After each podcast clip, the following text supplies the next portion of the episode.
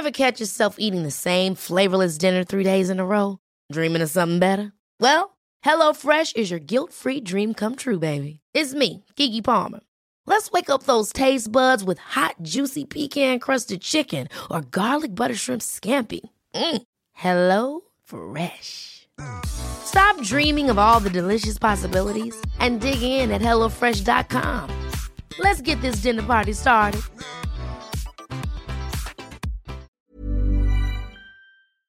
Hello? Hello? Podcast Network Asia. Isang paalaala. Ang susunod na kabanata ay naglalaman ng mga salita at pahayag na maaaring magdulot ng takot, pangamba at pagkabahala sa mga nakikinig lalo na sa mas nakababatang gulang. Huwag magpatuloy kung kinakailangan.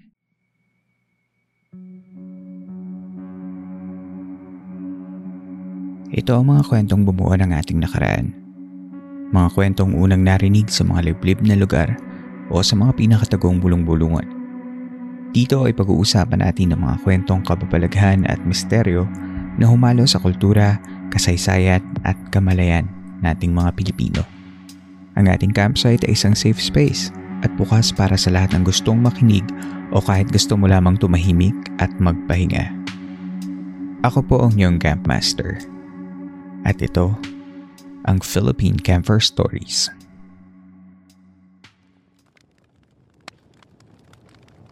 Maraming salamat muli sa inyong pagtulog sa ating podcast. Sa mga bagong tagapakinig, tuloy kayo sa Philippine Camper Stories.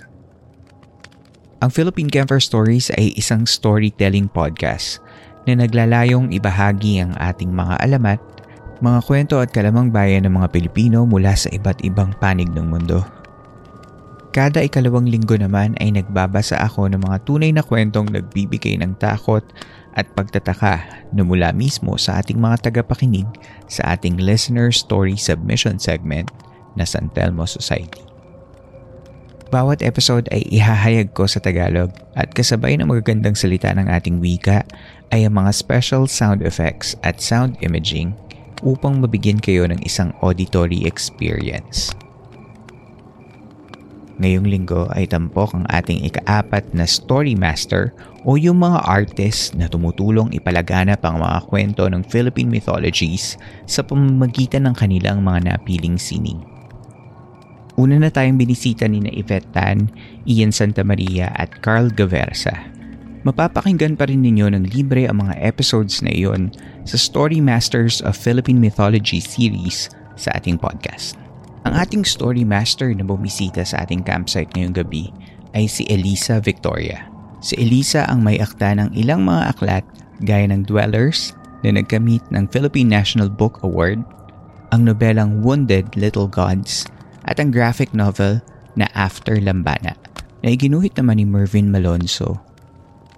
Ang kanyang mga likha ay matatagpuan sa maraming publications, kabilang na ang Lontar, The Journal of Southeast Asian Speculative Fiction, The Best Asian Speculative Fiction, Dark Magazine, at marami pang iba.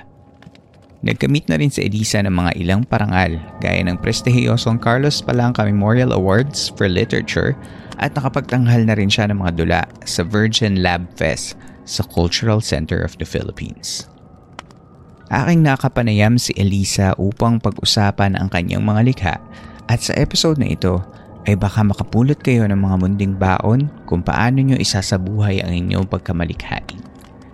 Nadaanan namin Elisa ang kanyang mga writing styles at techniques pati na rin ang kanyang mga inspirasyon pagdating sa pagsusulat niya ng mga kwentong bumubuo ng mga kakaibang mundo gaya ng sa mga sirena, diwata o mga bathala. Yan at marami pa ang maaasahan nyo sa episode na ito, ngunit bago yan, isa munang paalaala.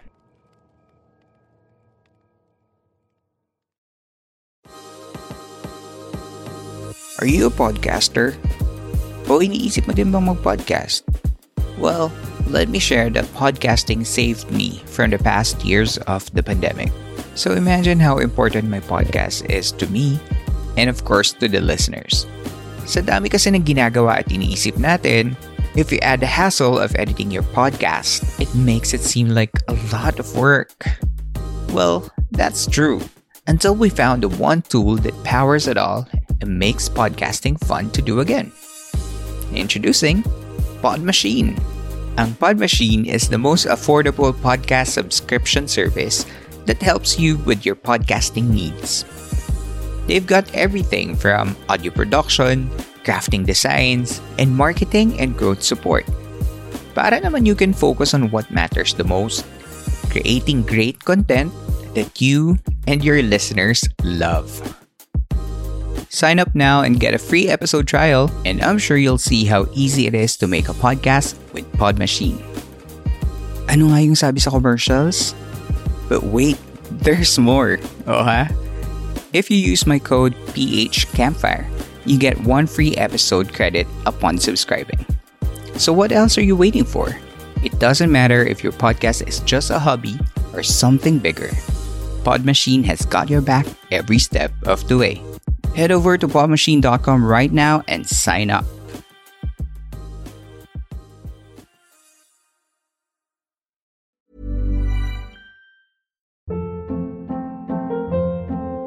Hold up. What was that? Boring. No flavor. That was as bad as those leftovers you ate all week. Keke Palmer here. And it's time to say hello to something fresh and guilt-free. HelloFresh. Jazz up dinner with pecan-crusted chicken or garlic butter shrimp scampi. Now that's music to my mouth. HelloFresh. Let's get this dinner party started. Discover all the delicious possibilities at hello fresh dot com.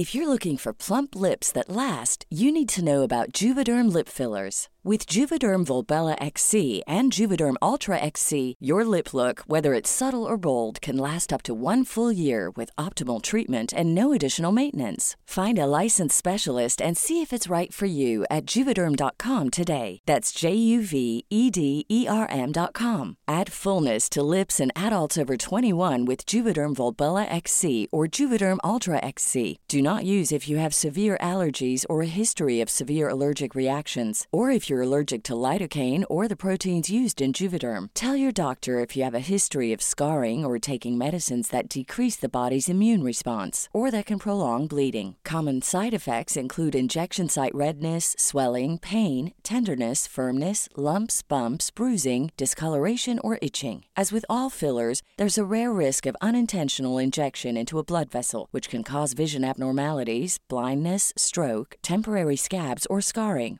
For full important safety information, visit juvederm dot com.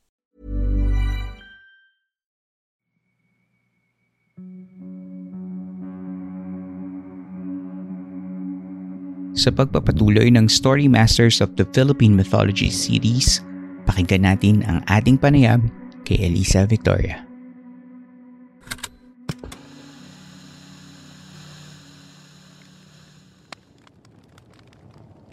So, welcome to Philippine Camper Stories.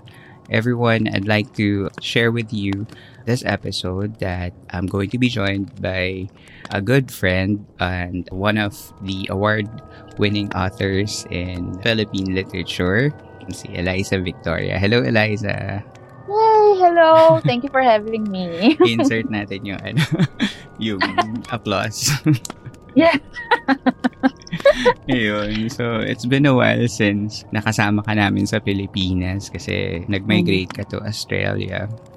And pwede ba sabihin yun? I'm not sure kung migrate yung ano yung term. Pwede naman sabihin yun, no? Nasabi ko na. Sorry.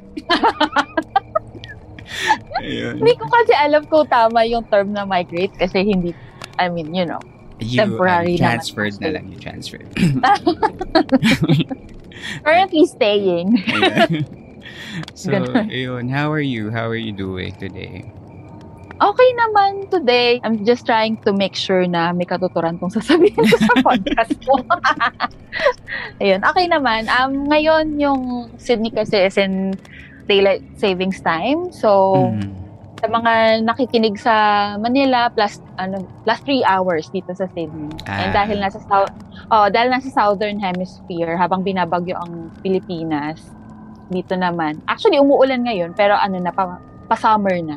Ah, painit oo, na. Oo, nga, baliktad. Di ba pag lumalamig nga sa Pilipinas, ano diyan, diyan naman umiinit na magsa-summer. Tama. Oo, correct. Uh, yung kayo. Oo, yung ganap nila sa pag-December, yung surfing. Ano? Kakaiba. Maganda naman. Hindi mo tuloy ma-feel siguro yung medyo pagpasko na ano, kakaiba kasi hindi malamig. Oo. Oo. Yung yung isang ay sorry na parang napalayo tayo sa ano sa topic ng yung one thing na I found interesting here, pag July meron silang parang Christmas in July kasi July yung ah, yung winter na. Oo, so parang may magse-set up ng Winter Wonderland. Ang saya naman, dalawang Christmas nyo.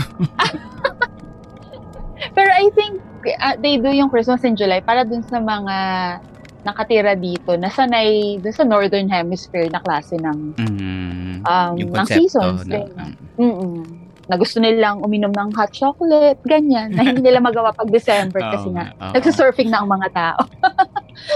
Well, I'm very happy that uh, you sound that, ano naman, uh, you're doing well. And uh, nakikita ka pa rin naman na sumusulat ka at marami ka pa rin mga sinishare sa mga audience mo. Uh, dahil miss na miss ka na namin, wala ka nang masyadong, wala ka pang ayuda sa amin. Eh. Oo, ang hirap. Recently, may nagtanong din about it, yung writing during the pandemic. May, mahirap siya kasi mm-hmm. parang, paano ba? Nangyari nung lockdown, ang dami mong oras, pero wala ka namang motivation to do anything. Mm-hmm. Yun. So, marami kasi ayun, uncertainties ko, na... Correct, oo. Saka, saka sa dami ng problema, parang isipin, unahin ko pa ba ito? Oo. Oo. So, tinatry, sa ngayon, tinatry ko rin mabalik yung, yung ganong joy ba in writing. Pero naramdaman mo rin ba yung guilt, no? Na parang ang daming, mm. pag lalo na pag nakakita ka sa feed mo na parang ang daming mga may ginagawang makabuluhan. Oo. Tapos biglang, oo, ikaw ang dami mong oras, wala kang mailabas. Oo, may naramdaman ganun. Ka rin totoo. Bang ganun? Totoo. Kaya, saka yung, yun nga, parang nakaka-paralyze din siya in writing kasi kung may gusto kang ilabas na, kasi ang pagsusulat, time sink talaga siya. Lalo na kung, ano, gusto mo maganda yung mailabas mo, medyo perfectionist ka in totoo. Editing, ganyan. Pero, minsan iisipin mo parang, it, mas ito ba yung kailangan kong tuunan ng pansin? Ayun. So, medyo na-challenge talaga. Minsan yung antok mo talaga. Oo. O, oh, yun din, yun din. Nantok ka na or gusto mo manood or ka na lang ng ka, kung ano. Oo, ganun, oh. No. Dadalawin at dadalawin ka talaga ng sipag. Tsaka, dun lang. Oo. Tsaka ng ano, pag sa takot sa deadline. Oo, actually. Oo, parang ganun. So, yung karamihan ng mga nasusulat ko, pag required or, ay, kailangan ko na palang ipas. Oo nga pa. Agad. na, ano, na, na, na, na-encash na yung check eh. So, kailangan. Oo, nakinihintay na to. Tama, tama. Ayun, mga ganun. Ayun. So, pero um, I'm asking you to be here because I'm a big fan of your work and alam naman ng lahat ng mga mambabasa mo na ang mga sinusulat mo ay heavily inspired by Philippine hmm. mythology. Minsan, may naitanong ako sa'yo one time last year nung hmm. parang nagtatanong ako sa'yo kung ano bang topic ang pwede kong gawin sa podcast nung kinoconceptualize ko bang to. Mm. Tapos biglang sinabi mo sa akin in one of our chats na sabi mo, mag, ano ka, mag-focus ka sa Philippine mythology and parang nasabi mo yata parang if you wanna go down a rabbit hole. Ganun. Ewan ko, yun yata yung term mo. Tapos sabi ko, tapos true enough, yun nga, ganyan, ganyan nangyari. One year later, andito ka na sa anniversary podcast episode. So, ayan, thank you for the tip. So, um, bali, ang question ko sa'yo, how many books na ba have you written? Hmm. Nabibilang mo pa ba? Parang medyo, tinignan ko yung website mo kanina, medyo mahaba yung listahan. Sabi ko, tanongin, tanongin na lang kita. So, yung siguro bilangan natin yung lumabas through this print. So, A Bottle of Storm Clouds, na short stories, yung unang buko sa kanila. Mm-hmm. And then, Project seventeen, mm-hmm. Sci-Fi, then Dwellers, then Wounded Little Gods, and then Nightfall. So, five. Yun yung huli, Nightfall. Oo, nalabas ng twenty eighteen. Mm-mm. Yun na ba yung huli mong nailabas? Mm. And then, ano, After Lambana, which is yung collaboration ko with Mervyn, Mervyn Malone. Mm-hmm. Oo. So, yeah, Nightfall na yung last. Ah, so far. Okay. Oh, so. Pero alam mo, nakita ko dun sa website mo, meron ka pa ng mga ano, ibang uh, titles na parang hindi na yata hindi na yata available siguro yun kasi investment kasi very widely widely mm. printed eh. Yung iba like Unseen Uh-oh. Moon, parang hindi ko na alam, hindi ko na yata nakita yun. Oo, kasi yung Unseen Moon ay self-publish uh, siya. So nung mm. sa Apocalypses, so yung dalawang titles na yun, out of print na. And nung nag, ano din ako, nung nag-print ako noon, ano lang, konting copies lang. Mm-hmm. Yeah, and I know marami nga rin naghahanap. So, ah, ano na. P D F or ano. Um, oo e-books. Nga eh. Hanap, hanapin natin ng para. Hanap, pag, pag ano, nagka-motivation ako ulit. Yes. So sabihin ko sana pag nagka-oras, pero. Iba pala, mag-iba yun. Mas, mas motivation yung kailangan. Pag naka-energy. Oo, e-books na ngayon kasi medyo eh, nagsara na rin unfortunately ang uh, Vesprint. Pero na alam ko mm. na na-distribute siya sa isa pang distributor. I forgot lang din eh. Yung Flipside. Flip kasi side, Flipside yes, yung uh, Flipside yung nag-handle ng e-books pero nagsara na rin sila unfortunately. Ay, totoo ba? Oo. So nawala na rin yung parang kanya-kanya na labanan ngayon, no? Oo, ayun. Well, yeah. Sana naman eh, dapuan ka ng motivation. Ayun. Uh, so, eto, I have a few questions here um, to um, ask you. So, base sa iyong mga aklat at iba pang mga likha, bakit ka attracted sa mundo ng kakaiba, kababalaghan at hiwaga? At bakit naging inspirasyon ito sa mga ginagawa mo bilang manunulat? Hmm. So, sa pagsusulat, usually yung yung goal mo is to, usually meron kang tanong na gusto mong sagutin or gustong, kung hindi man masagot, i-explore. Mm-hmm. So, yung mga bagay na hindi mali, maipaliwanag or hindi maintindihan, parang may kakaiba siyang attraction or akit sa, sa writer kasi nakakaroon ka ng, ng espasyo to, to experiment, mm-hmm. you know, to, to find an answer. Or to to think of your own answer sa mga ganong bagay. Mm-hmm. Tapos magan mahalaga rin actually na magmuni-muni sa mga yung mga limitasyon ng pananaw natin bilang tao. So mm-hmm. so yung mga ganong yung mga stories ng ng hiwaga or mga hindi maipaliwanag, mag- siya yung nagbibigay ng ng opportunity for the writer and the reader na din na pag-isipan yung sarili mong limitasyon bilang tao na ba, parang hindi naman, hindi lahat may sagot. Minsan okay lang na walang sagot. Okay lang na, na, na mabuhay na ano na may mga bagay ka na hindi maipaliwanag. Oo, na hindi ka maintindihan. Tapos, sa, kasi susulat din ako ng horror, ganyan. Um, yung mga genre na yon, marami siyang moments of high drama. So parang yun na pupush to the limit yung yung tao. Mm-hmm. And yun yung mga yung for me very fertile ground siya for for writing. And I think ano na din sa personal na experience, kinalakhan ko rin kasi sila ng mga kwento. Yung yung mother ko is from Cagayan Valley sa Tugigaraw. Oh. Tapos yung father ko, tubong Kalumpit. Both sides of the family, may mga ganong kwento na, kwento ng mga duwende, makukulam, mm-hmm. sirena, tikbalang, ganyan, aswang. So, growing up, yun yung mga naririnig kong kwento. So, siguro, ano na din, na-attract na lang, na lang din ako. And, ang interesting kasi, when you talk, kasi sa ngayon, ang konteksto ko ay majority white audience, you know, yung when you talk to someone from the West, ikakahon nila yung mga ganong kwento as fantasy, mm-mm. ganyan. Pero sa Pinas, or at least in my household, reality siya. Alam mo yun, parang yung, yung whatever you observe in the empirical world, saka yung mga hindi maipaliwanag, pareho silang totoo. Mm-mm. So, yun. Yun kasi, no, parang... Um... kinalakhan mo kasi siya eh. Kaya parang ang dali siguro ding isulat para sa iyo kasi nag-root mm. talaga siya from something that is na-experience po. Kaya siguro Uh-oh. dumadalay talaga din sa kamay mo papunta sa papel. Na yung mga ano, yung mga bagay na tas andali, siguro syempre yung skill mo din na nandoon na yung nahahabi mo talaga yung mga bagay-bagay kasi mm. sa tulong na rin ng sarili mong experience.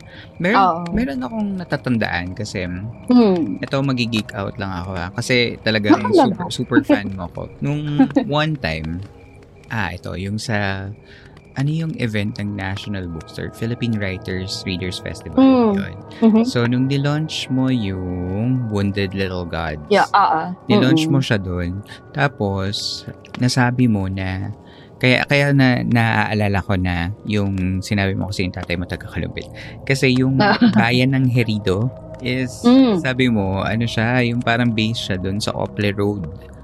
Yung, tama ba yung pagkakatanda ako doon sa Kalumpit? Ah, actually, yung, kasi taga, ako lumaki ako sa Hagunoy.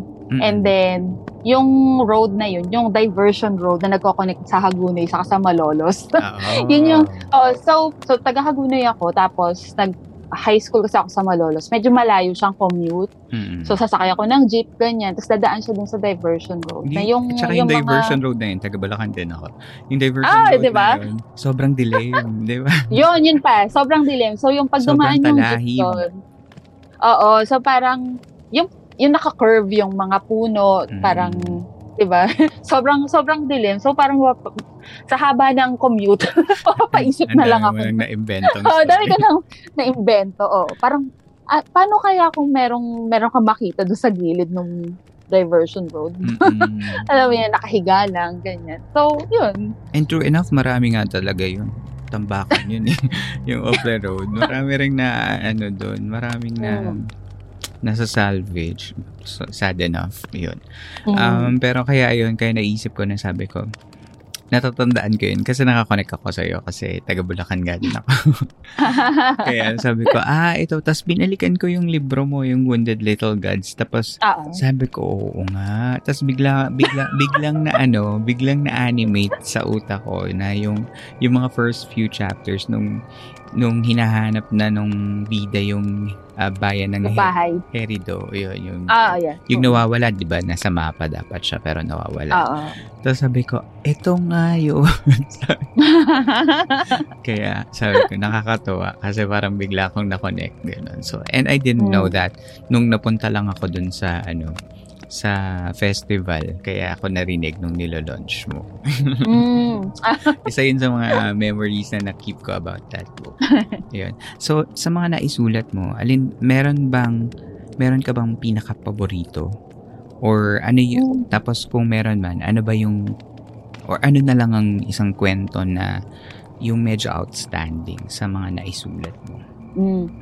Nung nag nagsusulat ako ng notes para sa podcast, may mm-hmm. yung isa kong napansin kasi ang sinulat ko na favorites ko, like among, among my novels, yung Dwellers, mm-hmm. and among my short stories, Ana's Little Pawnshop on Makiling Street. Oh my God. So, napansin ko lang sobrang kung bakit. ah, na parang kasi pareho, on a technical level, pareho silang written in first person and in present tense.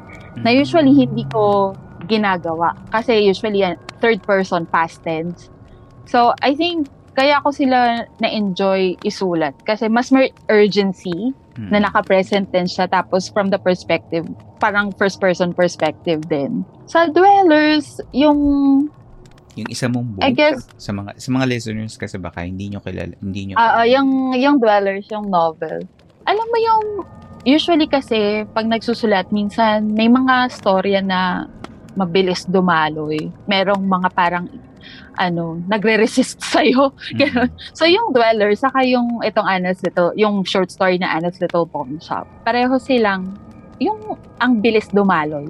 Mm-mm. Yung parang madaling, madali ko siyang naisulat.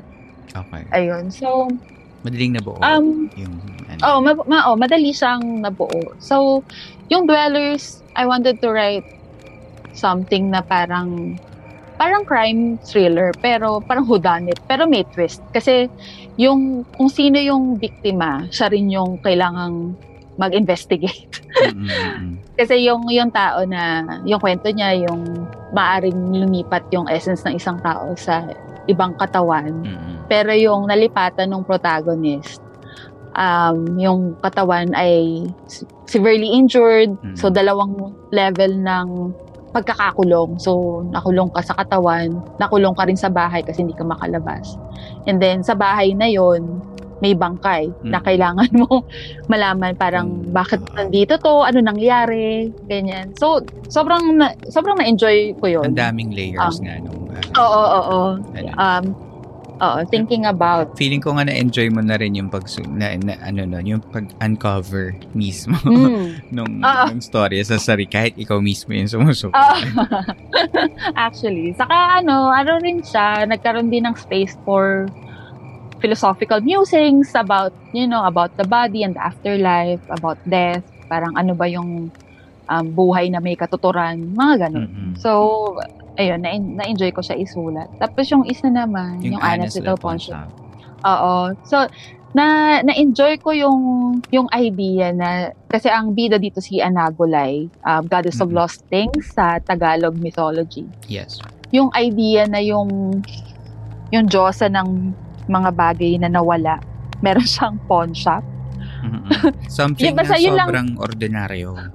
Oo, ordinaryo lang. Ordinaryong buhay, ganyan. Pero yung kwento niya is, what if yung bilang diyosa, yung nawala sa'yo, hindi na maibalik sa'yo. Yung mga ganon. So, mm-hmm. mga ganong drama sa buhay. Napaka-ironic. Oo, oo, oo. Saka, ano, na-enjoy ko din yung idea na pinasok ko yung si, yung Maria character Makiling. Ni Tala.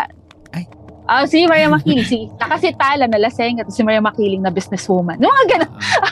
Oo, na, ano lang, nagkaroon lang ng parang fun playground for me mm-hmm. um writing them in that story.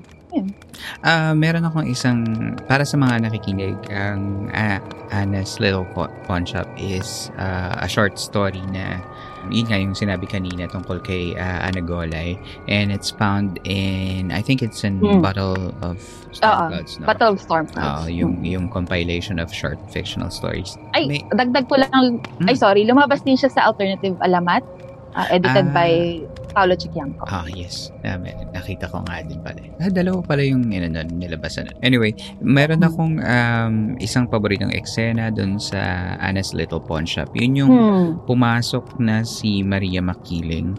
Tapos, Uh-oh. nung flinip niya yung hair niya, and I always tell this story to ev- to anyone that who wants, parang my recommendation of uh, fictional stories. Sabi ko, Pa, ano, basahin mo to, tapos tong story na to, tapos abangan mo si Maria Makiling. Kasi because, yung nag-flip siya ng hair, tapos nag-amoy sampagita yung room. Sabi ko, oh my God, uh. ang smart. Sabi ko, and yet so local. Sabi ko, ang galing. Sabi ko, ang galing nun ah. Sabi ko, hindi ko maisip. Tapos sabi ko, ang likot talaga ng utak nito. Ang galing. You know, ang detail na yun. Oh, thanks.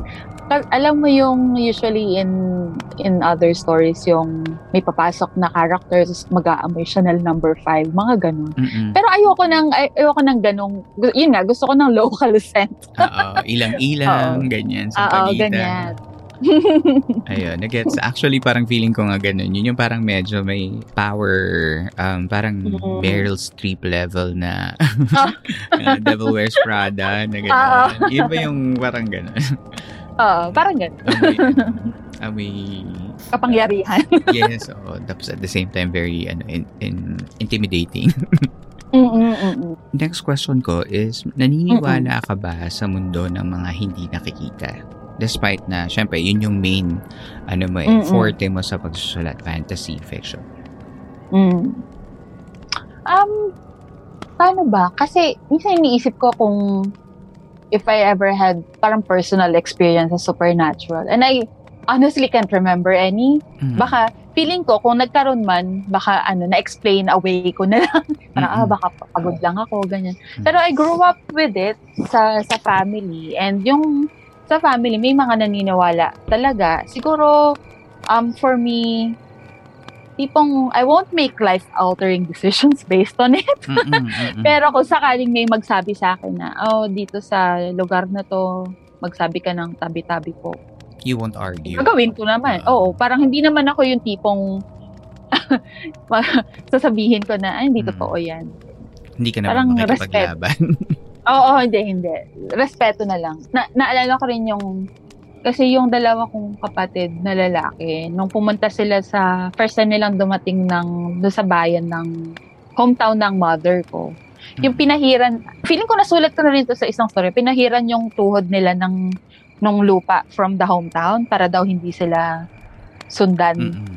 ng engkanto, parang ganun. Mm-hmm. So, yun sa, sa mga ganong sitwasyon, alangan namang sabihin, hindi, ayoko madumihan. Uh-uh. Oo. Kung, y- kung ano yung paniniwala ng lugar, respeto na lang din. Mm. And you follow the same principle na lang, ganun. Oh. As long as mm. it's not harmful. Oo. Oo. Uh, Correct. Well, tama naman yun.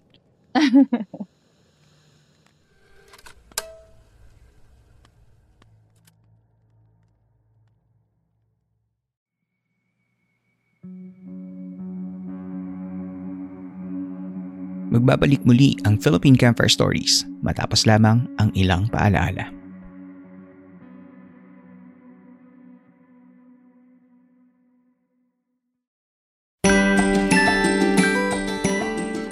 Plastic.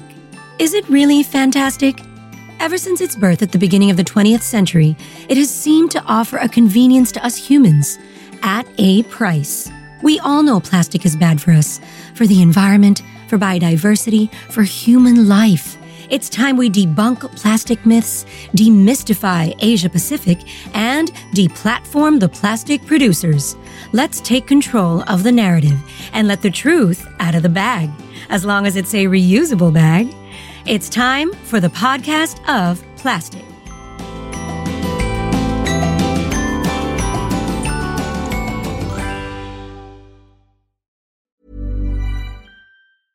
Ever catch yourself eating the same flavorless dinner three days in a row? Dreaming of something better? Well, HelloFresh is your guilt-free dream come true, baby. It's me, Keke Palmer. Let's wake up those taste buds with hot, juicy pecan-crusted chicken or garlic butter shrimp scampi. Mm. HelloFresh. Stop dreaming of all the delicious possibilities and dig in at HelloFresh dot com. Let's get this dinner party started.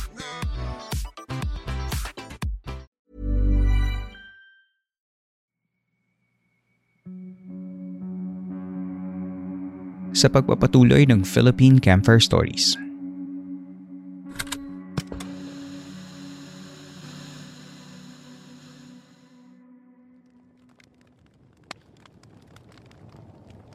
Paano mo na itatawid ang mga lumang kwento natin sa mas makabagong henerasyon ng mga hmm. mambabasa at tagapakinig? Um, medyo na-touch on na rin natin earlier. Pero yung, hmm. yung idea na bigyan sila ng contemporanyong mga suliranin, ganyan. Hmm. Or ilagay sila sa context ng giving them yung anxieties ng modern life. Hmm. Ganyan. So, halimbawa, yung diwata, bigyan mo ng yung kailangan nilang magtrabaho or mag-isip ng paano ako magbabayad ng renta. Hmm. Mga ganon. So, very... pwedeng mythical creatures sila, pero you make them real kasi grounded sila sa society. Kung ano yung oo, kung ano yung mga pinag-iisipan ng sinong mga mambabasa. Hmm. And in that way, hindi na sila hindi sila magka-come across na parang lumang kwento. Hindi sila outdated. Kasi oo, hindi sila outdated. Hmm. Like yung idea nga ni Maria Makiling na ano, na, na powerful businesswoman. Oo, kasi na-spurned siya eh. Parang kumbaga parang uh, na-heartbroken siya, nagtrabaho na lang siya at nagkaroon siya ng korporasyon. Uh-oh. That makes sense. Oo, yun nga lang ano, very aligned sa capitalist interest. So medyo, Uh-oh. ano, naghigan- medyo may problema din si ate. Amor Powers. Siya si Amor Uh-oh. Powers. Maria Makiling si Amor Powers. Oh, so sa mga ano, sa mga listeners, kung may mga gustong mag-try magsulat, yun yung isang way na pwedeng gawin na parang yung mag-isip ka ng what if, like um ang dami nating mga epiko, and ang ang genre ng epiko din kasi yung very wide yung breadth um in terms of time and action, ganyan. Pwede what if paliitin mo yung storya. Bawa sila ang mm. kung makita mo sa grocery, ano gagawin niya, mga ganun. Mm. Or, kakapture mo lang yung parang isang chapter ng story. Oh. Ganun. Um, oh. Meron akong isang nagulat ako. Nito lang yun. Nung naghanap ako ng short fiction Filipino, ganon yung parang mm. sa Google. Siyempre lumabas ka. Mm. Ang nabasa ko ay Fairy Tales by Elisa Victoria. Ah, okay. Yeah. Oh my God, that was a revelation. Sabi ko, may ganito? Sabi ko, libre? Hindi ko kailangan bilhin. Lumabas sa Daily Science Fiction? Oo, oh, yun. So, oo, yun oo, years ago. So, bi- binasa ko. Tapos kala ko, ano lang siya yung mga tipid ano stories na parang ano lang. Yung parang pamigay mo lang. Ah. Hindi. Isang buong ano siya. Isang buong, ah. ewan ko ba, ilang pages din siguro. Nakailang, oh, yun. Nakailang scroll din ako. And para sa mga listeners, ang storya ng Fairy Tales is about several characters na mm. nakikipag yung experiences in life. Like for example, yung mga fairies, mga lambana, ay hindi na uso yung pakpak. Tama ba? Tapos pwede mo na siyang surgically remove to blend oh. in with the crowd kasi hindi na nga mm. uso yung mga ano. Tapos ito kinakahiya na doon sa timeline ng story yung pagkakaroon ng hindi na pwedeng pakita yung mga pakpak. Mm. Although, mm. how, however magical it was, no? So sabi ko, oh my God, parang ano siya, parang siyang mm, kumpango ka. Gusto mo magpatawas mm. ng ilong, gano'n. Oo, so cosmetic surgery para sa mga fairies. Yun, yun. Sabi ko, hala, ano to? Tapos yung, meron ka pa yung parang nagpa-practice din siyang lumipad sa isang abandoned mm. building na gano'n. Oo. Na ano na, tapos parang may, may L G B T theme pa ba dun? So, mm. yun. Yep. Mm. Ayun, so parang sabi ko patong-patong. Tapos na, mm. tapos na yun nga sabi ko, it's um it's a revelation for me dahil first time ko lang nakita oh. yung story. Ayun. And yet, uh, para siyang very reminiscent of your book na After Lambana. Oo. Marvin Malonzo. Mm.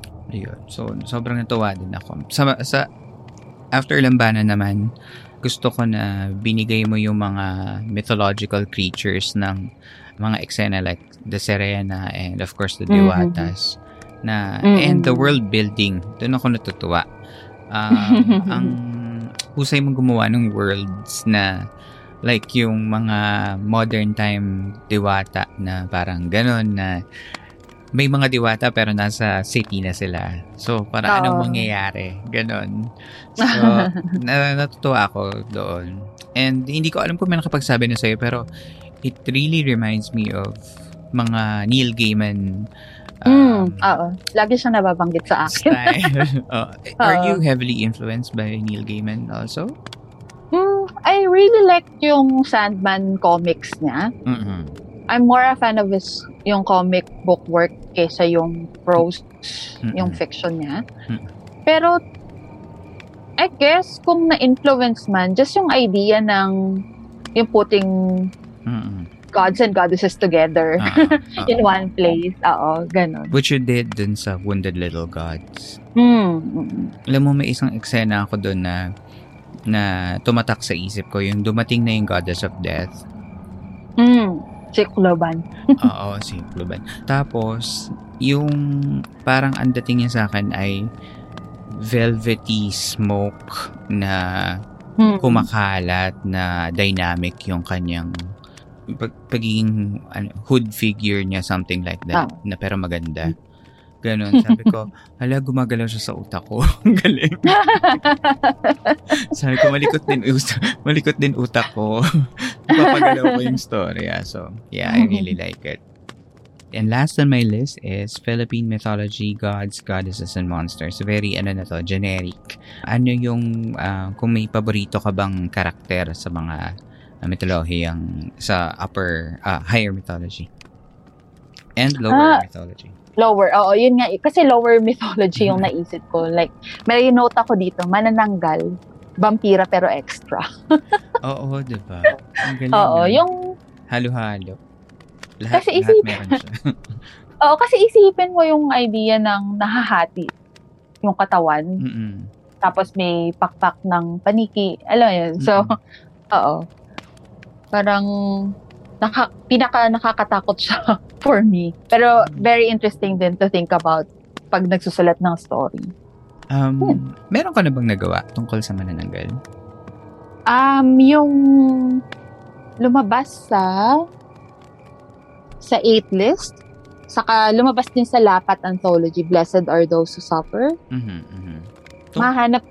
So if you go sa aking website, meron pang link. I think, tignan ko, i-click ko ngayon kung live pa yung link na pwede nyo pang mabasa. Ayun, li- live pa naman siya. Sa eight list dot p h. Ah, sige. Mm-mm. Hanapin natin sa website yan. Ni... Oo, maikli lang, maikli lang siyang kwento. So, ang kwento niya is, merong magkapatid sa bahay, tapos bumabagyo. The usual, lagi namang bumabagyo sa, sa Pilipinas. Oh. Bumabagyo, tapos may narinig silang kalabog, tapos pagtingin nila, meron palang Tinangay. Uh, manananggal. Oo, tinangay na manananggal and then hit yung side ng bahay nila.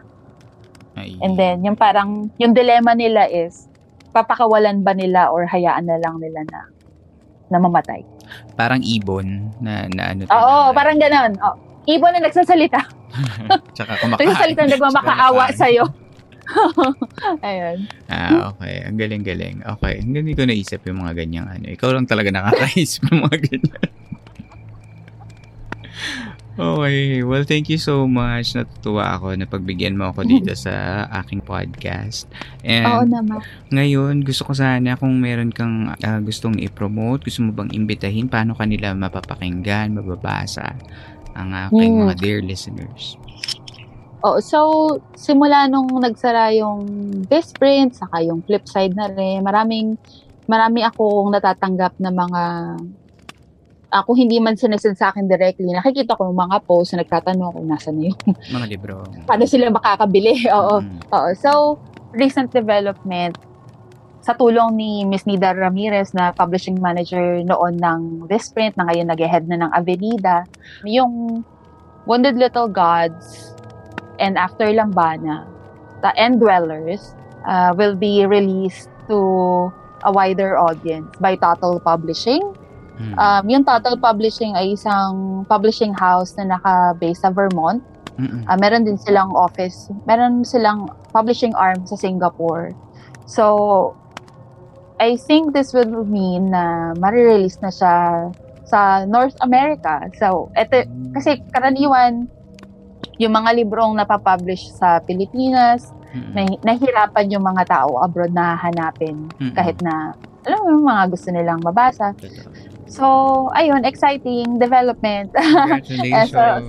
So, salamat. So, hopefully, maging successful. Meron bang, oh. ano, meron bang chance na maging available ang mga libro natin sa e-books? I think, eto, kailangan ko pa ding i- i-check with the publisher. Mm-hmm. But I think, pag na-release yung print books, Um, marirelease na rin as e-book. Oo, as e-book. Uh, de- well, depende kung saan yung gustong bilhin. Pero sa ngayon kasi pwede nang ma-pre-order yung Wounded Little Gods saka After Lamban. And no, where yeah. where do they go? Do they go to Total or sa Avenida? Ah, sa Total Publishing. Total Publishing. Oo, oo. Saka i-announce ko din siya sa, sa aking website, elisa victoria dot com. Oo, saka sa mga sa social media channels. Okay. So... Ayun. At, sige. At saka, guys, napaka-ano niya, napaka-generous niya sa mga kwento. Kahit saan, merong gawa sa Elisa. Galing. So, ayun. Thank you so much, Elisa, for gracing uh, the you. episode of uh, Philippine Campfire Stories. Uh, and kung meron ka pang mga uh, gustong i-share sa mga listeners ng Philippine Camper Stories, please let me know. But at the moment, yun lang po. Maraming maraming salamat sa pagbisita. Thank you so much for having me. Sana nag-enjoy yung mga tagapakinig natin. Thank you!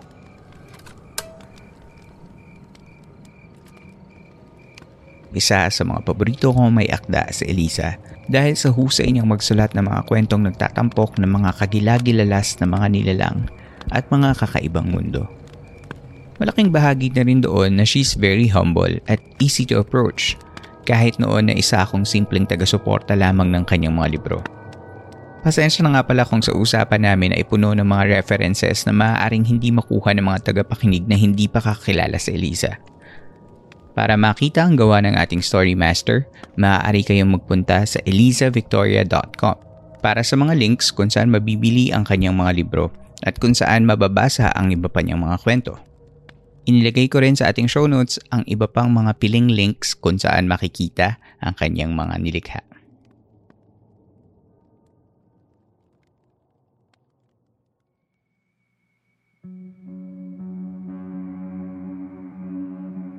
Inyo pong nasabaybayan ng isa na namang episode ng Philippine Camper Stories featuring the story masters of the Philippine mythology kasama si Elisa Victoria.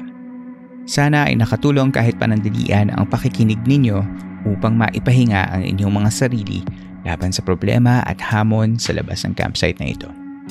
Mapapakinggan ninyo ng libre ang ating mga nakaraang episodes sa lahat ng major podcast platforms. Kung nais ninyong maging bahagi ng podcast na ito, maaari kayong mag-share ng inyong mga kwentong kababalaghan o misteryo para sa ating segment na San Telmo Society.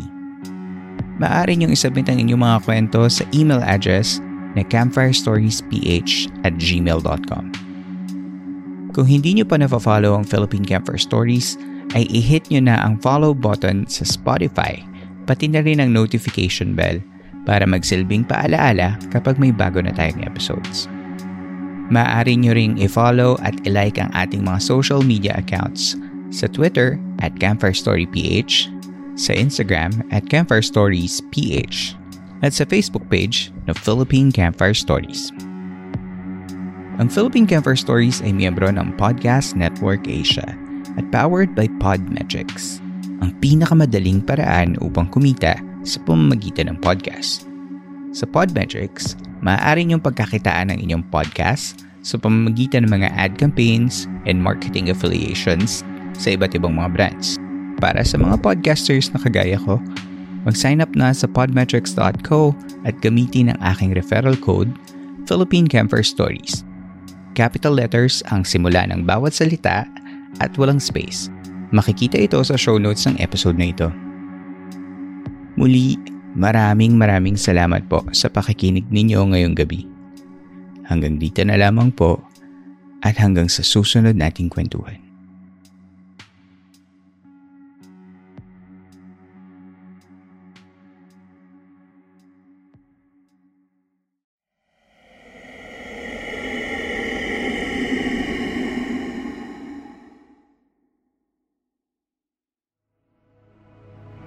This podcast episode is based on or is inspired by true events, unless otherwise indicated. All the names, characters, businesses, places, events, and incidents in this podcast are either the product of the podcast creator's imagination or used in a fictitious manner. Any resemblance to actual persons, living or dead, or actual events is purely coincidental.